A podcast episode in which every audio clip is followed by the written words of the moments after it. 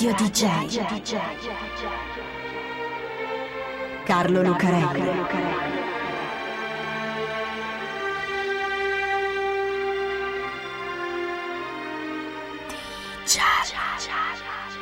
Carlo Lucarelli presenta Di Giallo, il radiodramma di Radio DJ. Salve a tutti, siete su Radio DJ, questo è Di Giallo e io sono Carlo Lucarelli qui assieme a Fabio B per raccontarvi un'altra incredibile storia. E questa, incredibile, lo è per definizione, dal momento che si tratta di una storia di fantasmi, che sono cose appunto a cui puoi credere o non credere. Qualunque sia l'opinione in merito, questa resta comunque una storia interessante, perché per i fatti oggettivi che in effetti si verificano, per le coincidenze anche divertenti che la caratterizzano e anche per il passato su cui si basa, che è comunque inquietante e duro se non come in un film horror, perlomeno come in un buon thriller, questa rimane una storia molto incredibile. Perché questa è la storia di una strana casa che sta al 112 di Ocean Avenue in una cittadina che si chiama Amityville. Questa è la storia di Amityville Horror. Amityville è una cittadina di 10.000 abitanti sulla costa di Long Island, nella contea di Suffolk, stato di New York. Anche se compresa nell'area metropolitana della Grande Mela, Amityville è un centro tranquillo, un village, una specie di villaggio secondo le denominazioni cittadine americane. Un posto tranquillo, Amityville significa città dell'amicizia, moderatamente turistico, così tranquillo che negli anni 20 il gangster Al Capone aveva una casa per andarci in villeggiatura. E i gangster, se cercano una casa in campagna per distrarsi dal lavoro, non è che la scelgono dove c'è criminalità, e cioè appunto il lavoro. È un bel posto, insomma, con grandi viali alberati che in autunno cambiano le foglie assumendo colori bellissimi, arancione, rosso, belle case vittoriane di tipo olandese, quelle grandi case di legno con la torretta, il patio e il giardino davanti. Insomma, un paradiso. Ecco, è lì che la famiglia Lutz sta cercando casa. George e Katie si sono appena sposati e hanno bisogno di una casa più grande, perché tra bambini nuovi e provenienti da precedenti matrimoni hanno messo insieme anche tre figli.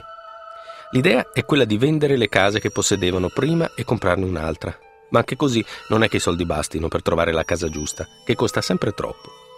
Così passano gran parte dell'estate a vedere case e a sospirare sul prezzo troppo alto, finché un giorno, boom, ecco la casa dei loro sogni. 112 Ocean Avenue, bellissima, grandissima, un villone in stile olandese, con le stanze per i bambini, tutti i servizi giusti, perfino uno studio per George. È già quasi del tutto arredata con gusto dai proprietari precedenti. Di più, sta sulla costa e ha un porticciolo con accanto una rimessa per un'eventuale barca, il garage, 4 ettari di terreno attorno eppure una piscina sul retro e riscaldata. Di case ne hanno già viste più di 50, ma non è la stanchezza che li convince, è che quella è proprio la casa giusta, la casa dei loro sogni. E appena Katie ci entra dentro lo capisce subito. Succede così con le case, non sempre ma spesso, una specie di innamoramento, una sensazione forte che ti fa dire sì, questa qui, io sono così, mi vedo qui dentro. Ecco, questo è quello che succede ai signori Lutz quando entrano in quella bella casa olandese al 112 Ocean Avenue di Amityville, contea di Suffolk, New York. Va bene, ma chissà quanto costa una casa come quella.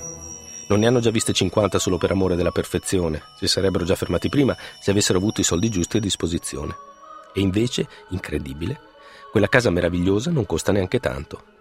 L'agente immobiliare a cui si sono rivolti fa i suoi conti e spara una richiesta di 100.000 dollari, che non sono pochi, siamo alla metà degli anni 70, ma neanche così tanti. I Lutz provano anche a tirare sul prezzo 80.000, la gente ci sta a fare fatto. Prima però gli deve dire una cosa. C'è un dettaglio che non gli può nascondere, anche perché prima o poi verrebbero a saperlo dai vicini. Quella casa costa così poco perché non è facile venderla e non è facile venderla perché non molto tempo prima, in quella casa, al 112 di Ocean Avenue, è successo qualcosa. Un brutto fatto, un fattaccio, un omicidio, anzi, sei.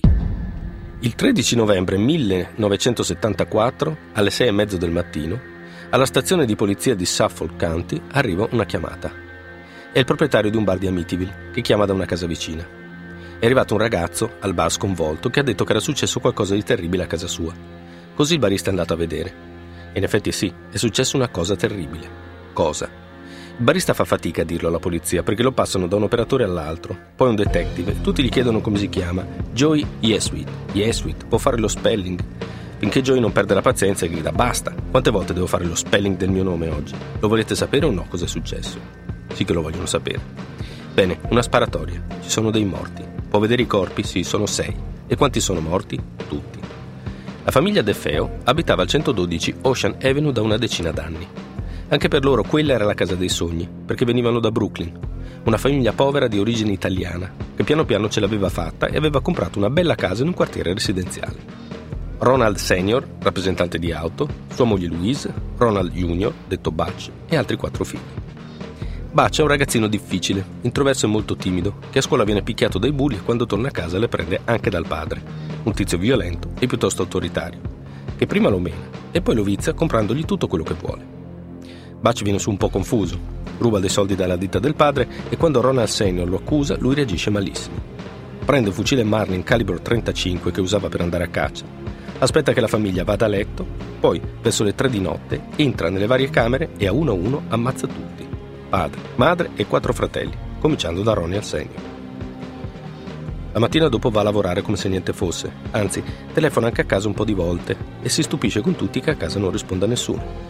Va anche a trovare la ragazza e la porta a fare shopping in città. Poi torna a casa e verso le sei e mezzo eccolo che arriva in quel bar, gridando che c'è stata una sparatoria a casa sua. Alla polizia, Butch racconta che l'assassino è un killer della mafia di New York, ma non gli crede nessuno. La sua ricostruzione dei fatti è piena di incongruenze e messo alle strette confessa il giorno dopo, sì, è stato lui. È cominciato tutto così in fretta, dice, e quando è cominciato lui non è riuscito più a fermarsi. Ma perché l'ha fatto? Perché gliel'ha detto qualcuno. Voci che sentiva nella sua testa quando era in quella casa, dove vedeva ombre muoversi attorno a lui finché mani nere non gli avevano porto quel fucile. È matto, sentenzia la corte che lo processa, ma non abbastanza da non andare in galera. E così lo condannano a sei ergastoli. Di giallo. Strane storie, sorprendenti e misteriose. Quando l'agente immobiliare racconta ai Lutz che quella bella casa al 112 di Ocean Avenue è stata il teatro di una strage, George e Katie ci pensano un attimo a prenderla. Ma solo un attimo. 80.000 dollari per quella casa. Chi se ne frega di quello che è successo qualche mese prima. Affare fatto. La casa diventa loro e ci si trasferiscono subito. Ma non ci restano a lungo. C'è un libro su questa vicenda che si chiama The Amityville Horror e True Story. Orrore ad Amityville, una storia vera l'ho scritto Jay Hanson sulla base di un'intervista con George e Katie. Comincia così. George e Katie Lutz traslocarono al 112 di Ocean Avenue il 18 dicembre. 28 giorni dopo scappavano terrorizzati. Perché? Che è successo in quei 28 giorni? Intanto si cominciano a sentire cattivi odori nelle stanze, con una strana muffa verde gelatinosa che esce dalle pareti. Acqua nera che esce dallo scarico del water e una stanza che si riempie sempre di mosche. Vabbè, problemi di umidità e manutenzione. Ecco perché costava così poco. Poi si cominciano a sentire strani rumori. Passi per la casa quando non c'è nessuno. Porte che sbattono invece sono chiuse. Una radio che gracchia da qualche parte. E poi cominciano a vedere delle ombre, a percepire delle presenze. Si sentono toccare e la bambina più piccola si mette a parlare con un'amica immaginaria. I mobili si spostano e George si sveglia fisso ogni notte alle tre e un quarto, l'ora della strage. Vabbè, suggestioni, impressioni, sono loro che lo raccontano. Ma ci sono anche amici che passano per la casa che dicono di sentire le stesse cose. Però i Lutz ne sono convinti e cominciano a starci male in quella casa meravigliosa. La fanno benedire, provano a fare esorcismi fai da te, ma niente, anzi peggio. Poi una notte c'è una tempesta, lampi, tuoni, le finestre scosse dal vento, un uragano che fa cigolare tutta la casa, così dicono i Lutz. Ma la mattina dopo scoprono che non c'è stata nessuna tempesta una notte tranquillissima per tutti, tranne che per loro. È abbastanza. Quel giorno fanno i bagagli in fretta, mettono le prime cose in una valigia e ciao. Anche perché, dicono loro, la casa stava cominciando a diventare calda, caldissima. 18 dicembre 1975, 15 gennaio 1976, 28 giorni, meno di un mese per trasformare la casa dei sogni in una casa da incubo. Il caso della villa di Amityville diventa subito un caso noto e molto controverso nell'ambito della parapsicologia e prima ancora che Jay Hanson scrivesse il suo bestseller da milioni di copie in tutto il mondo.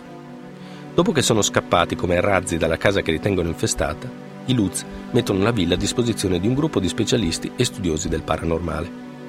Ed Warren e sua moglie Lorraine hanno un'associazione, la New England Society for Psychic Research, con la quale hanno investigato su tutto il mondo del paranormale, dalle case infestate fino alla possessione demoniaca e ai lupi mannari.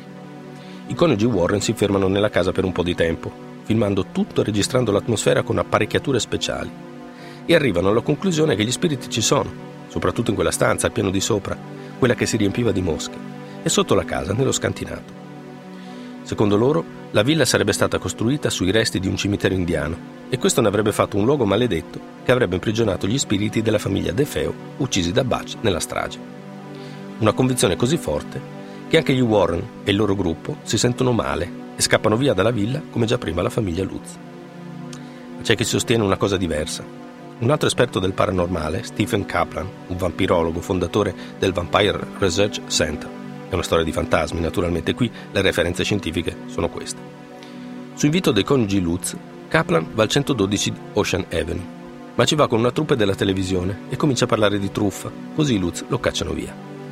Kaplan infatti è convinto che si tratti di un'invenzione di George Ketty e scrive anche un libro per dimostrarlo, The Amityville Horror Conspiracy, la cospirazione di Amityville Horror, citando una serie di incongruenze nel racconto dei coniugi Lutz e nel libro di Hanson. Qualunque sia la verità, il caso della villa infestata di Amityville e la vicenda della famiglia Lutz diventano uno degli esempi più noti di storie di fantasmi. Dal libro di Hanson nasce una saga cinematografica lunga quanto quelle di Nightmare e di Halloween, una serie di classici, più o meno riusciti, di film del terrore, da Amityville Horror del 1979 al remake del 2005. In ogni caso, la villa di Ocean Avenue non ha smesso di far fuggire i suoi proprietari. Jim e Barbara Cromarty Infatti la comprano dai Lutz nel 1976, ma solo due anni dopo scappano anche loro. Ma i fantasmi in questo caso non c'entrano. È colpa dei giornalisti e dei curiosi che ogni giorno arrivano ad Amityville a vedere la villa dei fantasmi. E i curiosi, i turisti dell'orrore soprattutto, sono molto peggio dei fantasmi. Radio DJ Carlo Lucarelli